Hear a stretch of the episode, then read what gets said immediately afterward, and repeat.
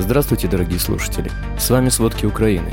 Сегодня 6 сентября и 195-й день полномасштабной войны России с Украиной. Россия закупает оружие у Северной Кореи.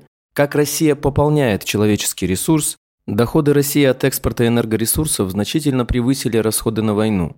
Макрон призвал добровольно уменьшить потребление электроэнергии. Обо всем подробней.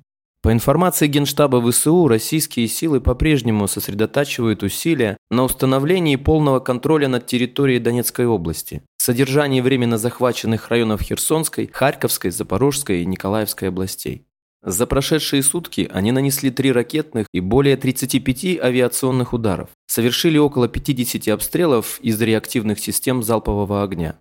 Войска ВС России разрушили еще одну школу в Донецкой области. К счастью, обошлось без жертв. Это уже 274-я школа в области, обстрелянная россиянами с начала полномасштабного вторжения. И 29-я уничтоженная до основания, написал он в Телеграм. По данным Кириленко, с начала полномасштабной войны в Украине повреждения разной степени получили 615 учебных заведений в Донецкой области. В свою очередь, украинские подразделения успешно отразили попытки наступления врага в районах Донецкой области, а авиация сил обороны нанесла более 30 ударов по российским военным, боевой и специальной технике и прочим военным объектам противника. По данным украинского генштаба, российские войска размещают личный состав и военную технику в детских садах, храмах Московского патриархата в Херсонской области. Кроме того, они используют Свято-Троицкий храм в Харьковской области как полевой госпиталь, отмечается в заявлении. В результате утренних ударов по Харькову разрушен многоквартирный дом в центре города, сообщил мэр Игорь Терехов в Телеграм. Спасатели разбирают завалы в центре Харькова. Из-под руин жилого дома уже спасли трех человек, двух женщин и мужчину. Кроме того, Терехов сообщил о ракетном обстреле индустриального района, в результате которого пострадал частный дом и погибла женщина. В Кривом Роге сообщают о ракетных ударах. Руководитель военной администрации Кривого Рога Александр Вилкул в коротком заявлении в Телеграм призвал жителей оставаться в укрытиях. В ночь на 6 сентября российские войска вновь обстреляли Никопольский район, сообщил глава Днепропетровской областной государственной администрации Валентин Резниченко. По его данным, в Никополе повреждено 20 многоэтажных и 11 частных домов. Один дом разрушен. Кроме того, пострадали детский сад, два лицея, центр технического творчества и спортивный клуб, а также газовые коммуникации и несколько автомобилей. По мнению Американского института исследования войны, украинское контрнаступление ощутимо ослабляет логистические и административные возможности России. Действия ВСУ также оказывают преднамеренное радиационное воздействие на российские оккупационные власти, считают аналитики. Они указывают, что глава оккупационной администрации Херсонской области Кирилл Стремоусов сообщил ТАСС о приостановке готовившегося референдума о присоединении к России из соображений безопасности, но затем написал в Телеграм, что не призывал к паузе, а официальная дата референдума еще никогда не назначалась.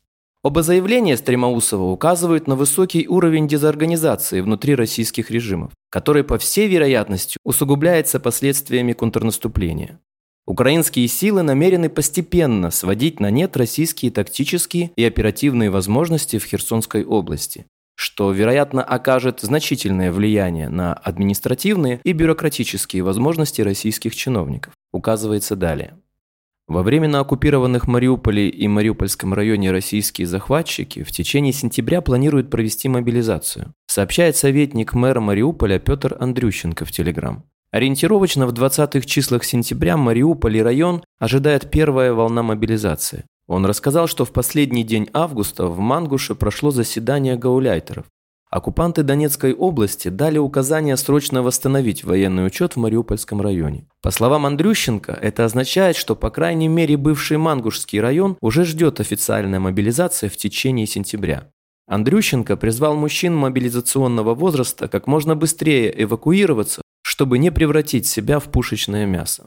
По информации главы Луганской ОВА Сергея Гайдая, российские силы проводят скрытую мобилизацию на контролируемых ими территориях Украины, забирая при этом мужчин с предприятий и присылая на их место жителей России. По словам Гайдая, на крупной шахте Давжанская капитальная принудительно мобилизовали более 400 мужчин, а на их места взяли женщин и пенсионеров.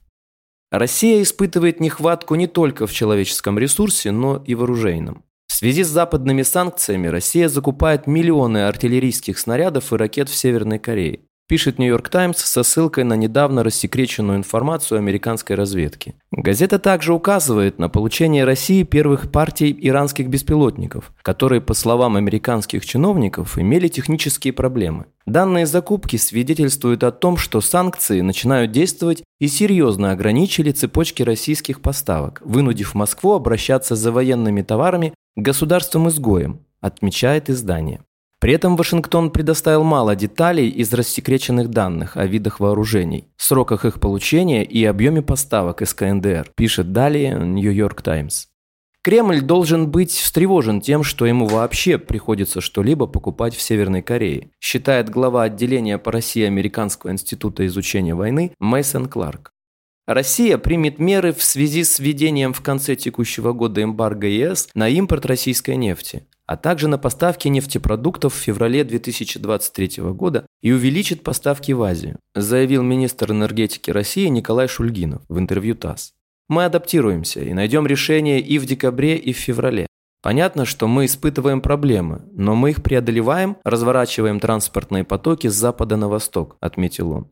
Кроме того, он заявил, что в связи с обсуждаемой возможностью запрета на страхование морской перевозки российской нефти, Москва изучает возможность использования ряда местных страховых компаний из дружественных стран, а также создания новой страховой компании. Вице-канцлер и министр экономики ФРГ Роберт Хабик считает, что Россия больше не будет поставлять газ в Европу по трубопроводу «Северный поток». По украинскому газопроводу еще поступает немного газа, но возобновление Северного потока-1 не входит в число сценариев, которые я себе представляю, сказал политик в эфире телеканала СДФ. Президент Франции Эммануэль Макрон призвал граждан уменьшить потребление энергоресурсов в ближайшие недели и месяцы на 10% во избежание отключений зимой из-за усиления напряженности в отношении с Россией. Об этом он заявил во время пресс-конференции. Также президент Франции предупредил, что в случае, если добровольных усилий будет недостаточно, придется рассмотреть возможность принудительной экономии энергии. Доходы России от экспорта энергоресурсов значительно превысили расходы на войну против Украины. К такому выводу пришел Финский центр исследований в области энергетики и чистого воздуха, проанализировав данные об экспорте нефти, газа и каменного угля из России с 24 февраля по 24 августа. По данным организации, за этот период Россия получила от продажи энергоресурсов 158 миллиардов евро. Российские расходы на войну КРЕА оценила в 100 миллиардов евро. Крупнейшим покупателем российских углеводородов является Евросоюз, потративший на них 85 миллиардов евро. На втором месте Китай – 35 миллиардов. Крупнейшим покупателем российских энергоресурсов среди стран мира была Германия – 19 миллиардов евро. Западные санкции, введенные в связи с агрессией против Украины, могут привести к тому, что экономика России только к концу десятилетия может достичь уровня 2021 года. К такому выводу пришли авторы закрытого доклада, подготовленного для правительства России, сообщил Блумберг. Согласно их расчетам, в ближайший год или два российская экономика продолжит падение. Все сценарии, предоставленные в докладе, предусматривают усиление давления санкций на Россию. Премьер Польши Матеуш Моровецкий призвал Еврокомиссию выплатить Украине обещанные 9 миллиардов евро, заявив, что помощь ЕС недостаточна. По его словам, план России в условиях несостоятельности нанести Украине военное поражение может включать попытки заморить Украину голодом. Это может быть следующий план Путина. Премьер также предупредил Еврокомиссию, чтобы она не попала в игру Путина, игру Москвы, потому что это был другой способ лишения Украины суверенитета. Мы не можем с этим согласиться, подчеркнул он. Россия прекратила действие двух соглашений с Японией о посещении японцами Курил. Такое распоряжение подписал глава российского правительства Михаил Мишустин. Первое соглашение касается облегченного посещения островов Кунашир и Туруп и острова Малой Курильской гряды гражданами Японии, бывшими жителями островов и членов их семей. Оно было заключено в 1999 году. Второе соглашение от 1991 года предусматривало безвизовое посещение японскими гражданами Курил. В марте МИД России заявил, что расторгнет эти соглашения в ответ на недружественный характер введенных Японией односторонних ограничений против России. Спасибо. Это были все основные новости о войне России с Украиной к середине 6 сентября. Помните, правда существует, а мы стараемся сделать ее доступной. Если вам нравится то, что мы делаем, пожалуйста, поделитесь этим подкастом с друзьями в России. Это очень важно для нас и для распространения правдивой информации. До встречи.